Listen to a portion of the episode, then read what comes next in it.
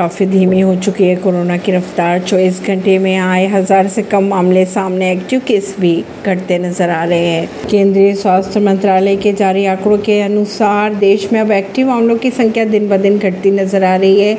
बात करें एक्टिव मामलों की संख्या की तो आठ हज़ार छह सौ पचहत्तर से घटकर 8,115 हो गई है। स्वास्थ्य मंत्रालय के अनुसार पिछले 24 घंटों में कोरोना के आठ लोगों ने जान गंवाई जिसके बाद मृतकों की कुल संख्या पाँच लाख इकहत्तर हज़ार आठ सौ बत्तीस हो चुकी है। एक सौ दो दशमलव चौहत्तर करोड़ से ज़्यादा लोगों ने ले ली है कोरोना की पहली डोज। देश में अगर बात करें, दो सौ बीस दशमलव छियासठ करोड़ से ज़्यादा लोग कोरोना की वैक्सीन ले चुके हैं। एक सौ दो दशमलव चौहत्तर करोड़ से अधिक लोग कोरोना की पहली डोज ले चुके हैं। ऐसी ही खबरों को जानने के लिए जुड़े रहिए जनता सरिश्ता पॉडकास्ट से। परवीन दिल्ली से।